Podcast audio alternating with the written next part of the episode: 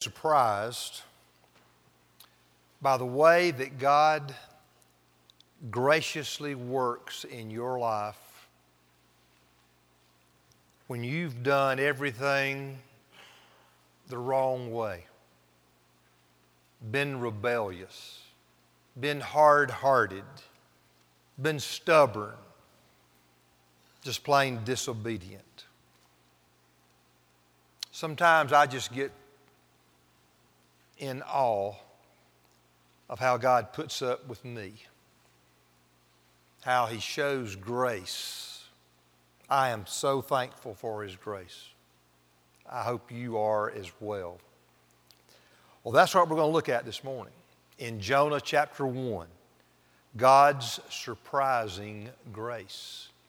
And the first thing we're going to look at today is that God sometimes uses unbelievers to accomplish His gracious purpose. I want you to look with me, if you would, open your Bible. We're in Jonah chapter 1. We have read the entire chapter several times, part of it several times. We're going to read more today, but I don't want to read the whole section again. I want you to think with me and look at verse 5. Think about the actions of the sailors on the ship with Jonah. If you haven't been here, if you're not familiar with the story, Jonah was God's prophet. He was called by God to go to a certain place and preach. He didn't, he went the opposite direction. And as a part of going the opposite direction, he boarded a ship that would take him far away. But then God hurled a storm at the ship to stop Jonah. When the storm first struck, these pagan sailors prayed to their own false gods. Verse 5. When they figured out that was doing no good, they started to find another way. How are we going to find out what's going on? How can we bring this to an end? Well, it says that in verses 7 and 8, they cast lots to identify who was responsible for this very uncommon, violent storm. When Jonah was identified as the guilty one, they began to question him. Look with me in verse 7 and 8. And they said to one another, Come, let us cast lots, that we may know on whose account this evil has come upon us. So they cast lots, and the lot fell on Jonah. Then they said to him, Tell us on whose account this evil has come upon us. What is your occupation? Where do you come from? What is your country? And of what people are you? I want you to look at how Jonah responded. I want you to think about his response and his description of God and how it affected these sailors. I'm going to put this on the screen, verses 9 and 10 now. And he said to them, I am a Hebrew, and I fear the Lord, the God of heaven, who made the sea and the dry land. Then the men were exceedingly afraid and said to him, What is this that you have done? For the men knew that he was fleeing from the presence of the Lord because he had told them. I want you to note that Jonah identified himself as a Hebrew, part of the people of Israel.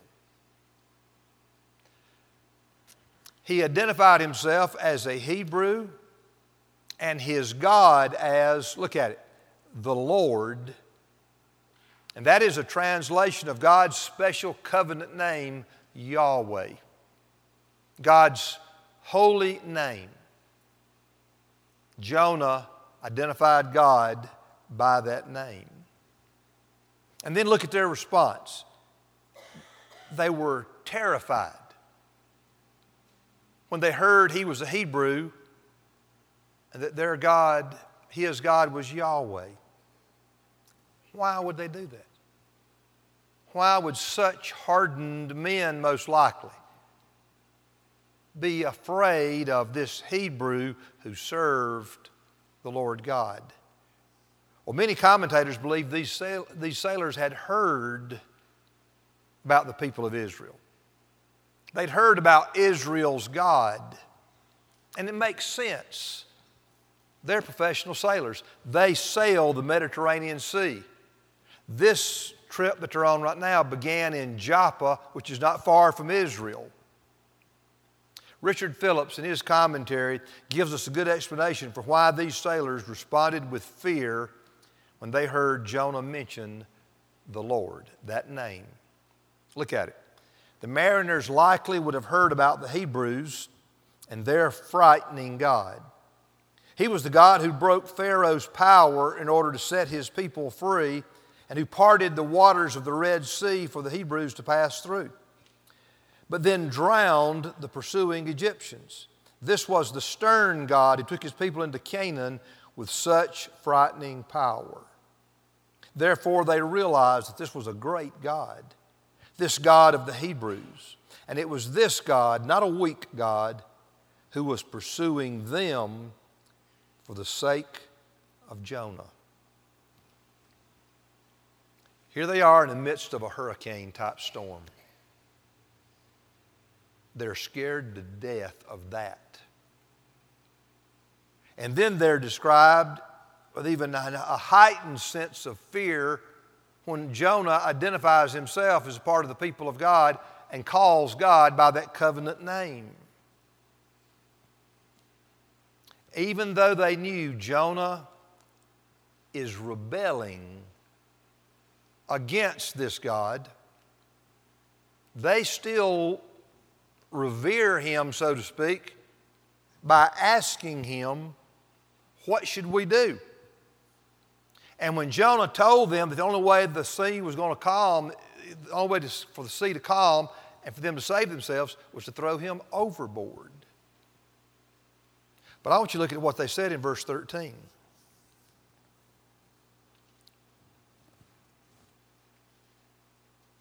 If I can find it. Nevertheless, the men rowed hard to get back to dry land, but they could not, for the sea grew more and more tempestuous against them. Jonah has identified himself and his God they have confidence he knows what he's talking about. And so they ask him, What should we do? And he tells them very clearly it wasn't an answer he wanted to tell them, he was actually being truthful. But instead of taking this stranger who had brought this storm on them, caused them to lose their cargo, and maybe going to lose their lives, instead of them gladly throwing him overboard, they did their best to row out of the storm. Now, think about that.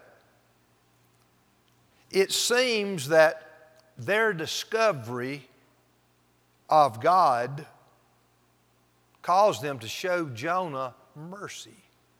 Mercy is a quality of God.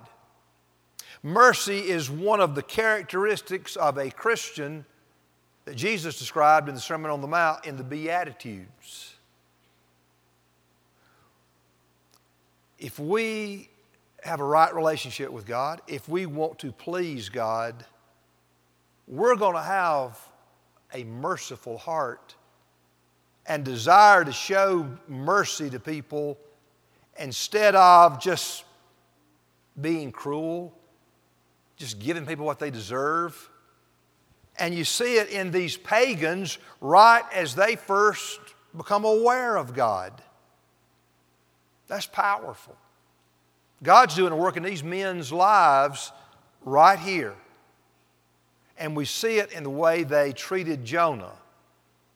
I mean, be honest. If you'd have been there, you think you're going to die, and some guy you don't know, you don't care about, you think this guy, you know, he's running from this powerful God we've heard about. He says, if we want the sea to calm, throw him overboard. Wouldn't you throw him overboard? I'd throw you overboard if it was you. You'd throw me overboard if it was me in that setting. But they didn't Jonah.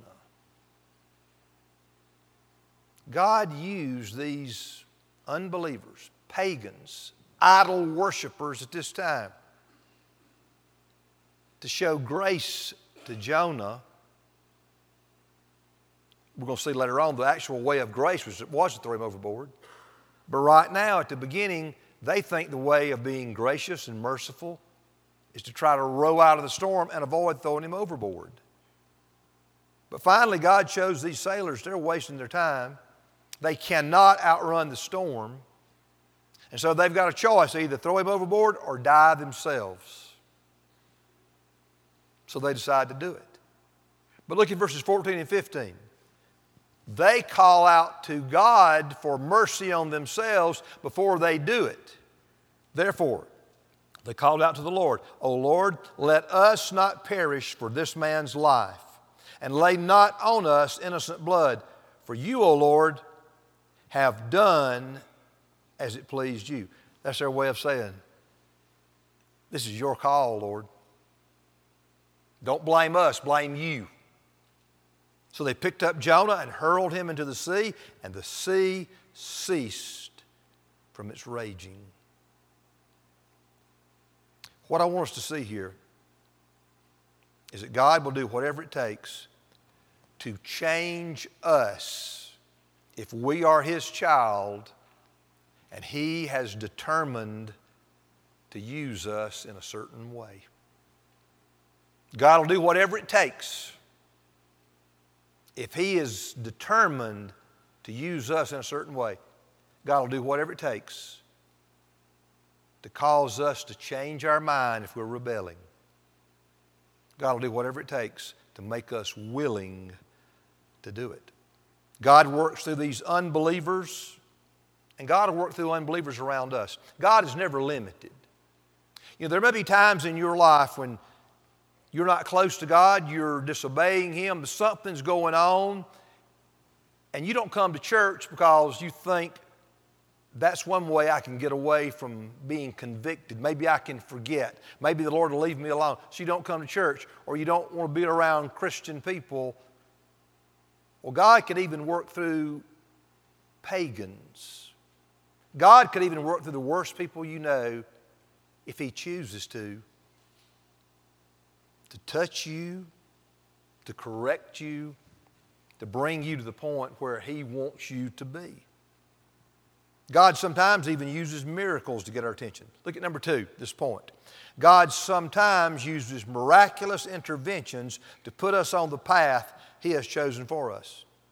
This chapter begins and ends with a strong statement of how God sovereignly intervened in Jonah's life to prevent him from escaping God's call.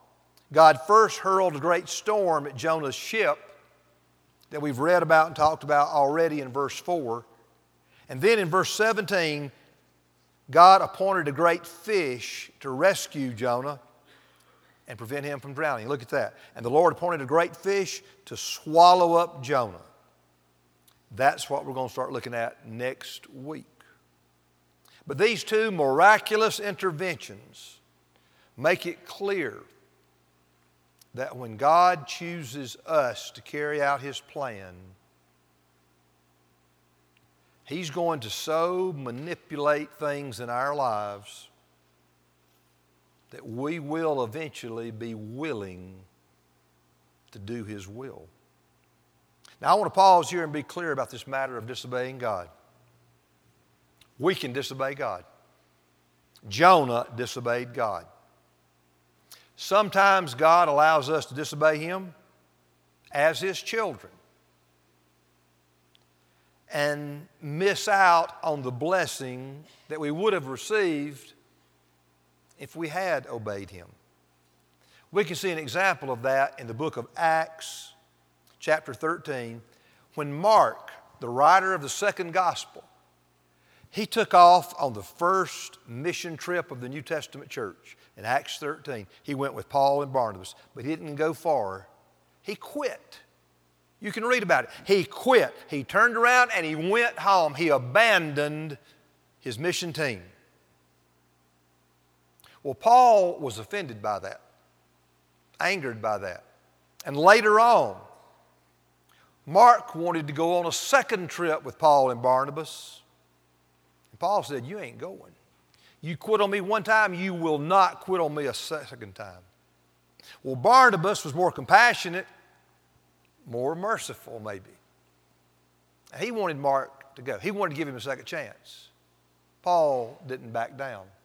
And their disagreement was so strong over Mark that they split. Paul went one way and took Silas, Barnabas took Mark and went another way. You can read about that in Acts 15. Here's what I want us to see Mark's failure quitting the first missionary trip. It had some serious consequences. It led to the breakup of the Paul Barnabas mission team, the original mission team.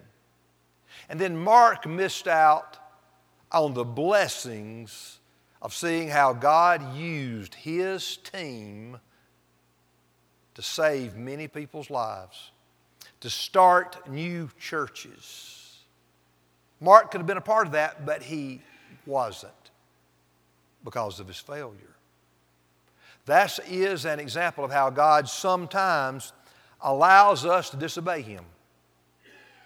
And he uses other people to do what he originally wanted us to do. And the result will always be that we miss out on being used of God to bless somebody else.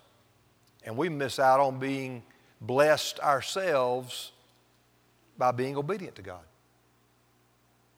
But God does not always allow us to disobey Him and get by with it. I want you to hear this. We've talked in some of the other messages about how Jonah disobeyed. Mark did. We have.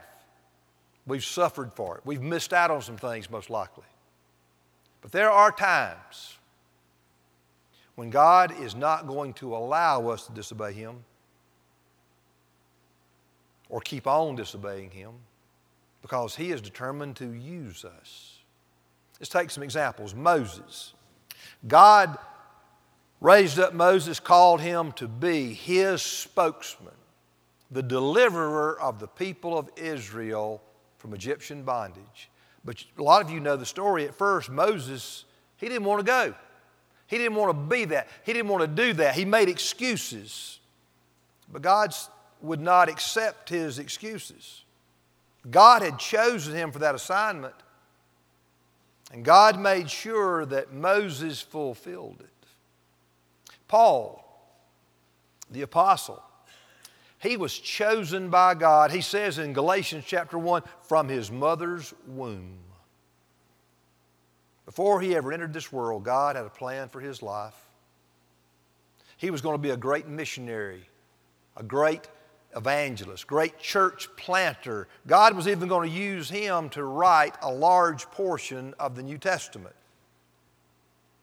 But Paul began his adult life as an enemy of Jesus Christ and the church. He was well known in the church before he became a Christian as one who will track you down and have you put in prison and possibly even executed, all because you are a follower of Jesus. But when the Lord got ready to use him, the Lord miraculously broke into his life and you can read about this in Acts 9. God literally knocked him to the ground and blinded him for a period of time because God was serious about getting his attention and changing everything about his life. Because God was going to use him in a tremendous way as one of the early leaders of the church. God can intervene in your life and mine at any time. If it requires disciplining us severely, He will. And just do whatever it takes to cause us to want to obey Him. That's what God's doing with Jonah in chapter 1 and 2, and we're going to read in chapter 3 a little bit later on that when God called Jonah the second time to go and preach to Nineveh, he went and he did not argue. But just think, that was after his painful experience of being thrown off a ship in the middle of the storm, nearly drowning, and spending three days and three nights stuck inside a great fish.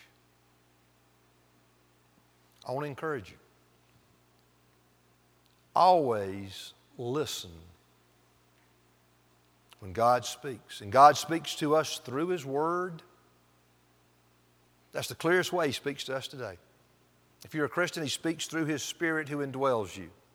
God speaks through wise people He's put into your life. God speaks to us in all different kinds of ways. And when He speaks, we need to listen with the idea I want to know God's will because I want to do God's will.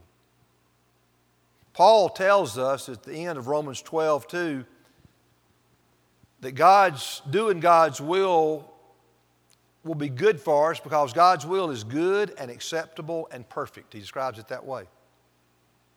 Or think about it this way when we're faithful to do what we know God wants us to be, and it may be something small, maybe about your attitude, your relationships, some of the people you live with, the way you go about your job, whatever it is, when we're faithful to God to do whatever it is He's calling us to do, He's going to be pleased. He's going to be glorified in it.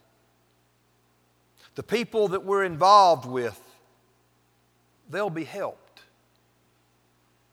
And we ourselves, we ourselves in the long run, we will be blessed by doing God's will and pleasing Him.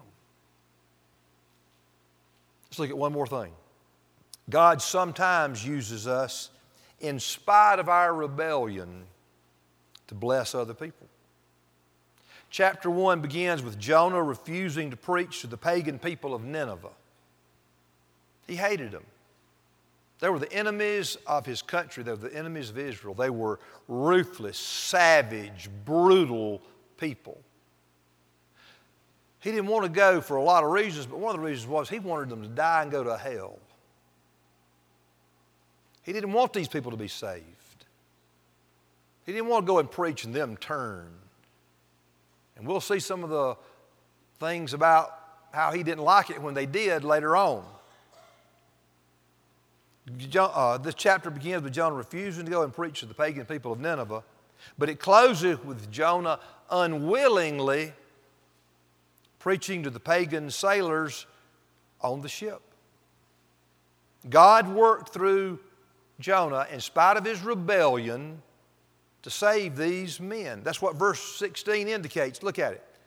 Then the men feared the Lord exceedingly, and they offered a sacrifice to the Lord and made vows.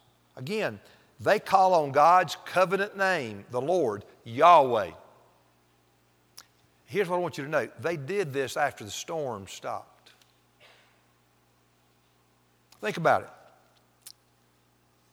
If they had done this before the storm stopped, we might think they were just doing whatever it took to try to save themselves. Jailhouse religion, foxhole religion, whatever you want to call it. A lot of times, people, maybe some of us in here, we'll bargain with God. We'll talk, tell God what we'll do, and may, maybe even go through the motions of doing certain things till we get out of a jam. And then we forget about it. Well, these people, they feared the Lord, offered sacrifices, made vows after the danger had passed. It appears that these men had truly been converted it seems that what we read there in verse 16 are, verse 16 are expressions of faith, real faith in God, gratitude to Him. They are thankful. They love this God, this one true God, Yahweh, who has rescued them. God graciously used rebellious Jonah to accomplish His purpose in these men's lives to call them to be his children. Now, I want you to think if God could do that with uncooperating Jonah, think about how God could use us when we willingly cooperate with Him and are willing to do whatever it is He tells us to do. You know, we've looked at chapter one now for five weeks. There's a lot of great lessons here about God's grace, about how God graciously works out His purpose in our lives and in this world. Therefore, we must not be intimidated by anyone's unbelief. You shouldn't write off anyone as beyond God's ability to save. If God could save these pagan sailors who worshiped false gods with this unfaithful prophet of his, he can save anyone. Here's the point I want to make here. All, most of us in this room, we have family members or close friends who are not Christians. And some of them we may think they're beyond hope. Some of them may claim to be atheists. Some of them may just be hard hearted, mean individuals. You may have tried to share the gospel with them before and they just brushed you off, cussed you out even. There may be people in our lives that we've just sort of given up on, but what I want us to see that happened with Jonah and these sailors is no one is beyond hope. So don't quit praying for that person. Don't quit trying to live out your faith in front of them and be a real friend to them. And don't not share the gospel with them because you're afraid, because they've not responded well in the past. Prayerfully, carefully, lovingly, ask God to use you as you willingly try to influence them. Ask God to use you the way He used unwilling Jonah. Ask God to let you see a miracle happen before your eyes and see that hardened family member or friend. See that hardened person, that, that person with a hard heart's heart melt and embrace Jesus as their Lord and Savior. A second lesson we find in chapter 1 is we as individuals, we must stay on guard against becoming hard hearted toward God ourselves. Throughout this ordeal, Jonah is running from God, unwilling to change, unwilling to stop. It comes to the point where Jonah realizes these sailors, they now know that the only way for this storm to stop and save their own lives is to throw me overboard. And he's willing to be thrown overboard before he will confess his sin to God and repent.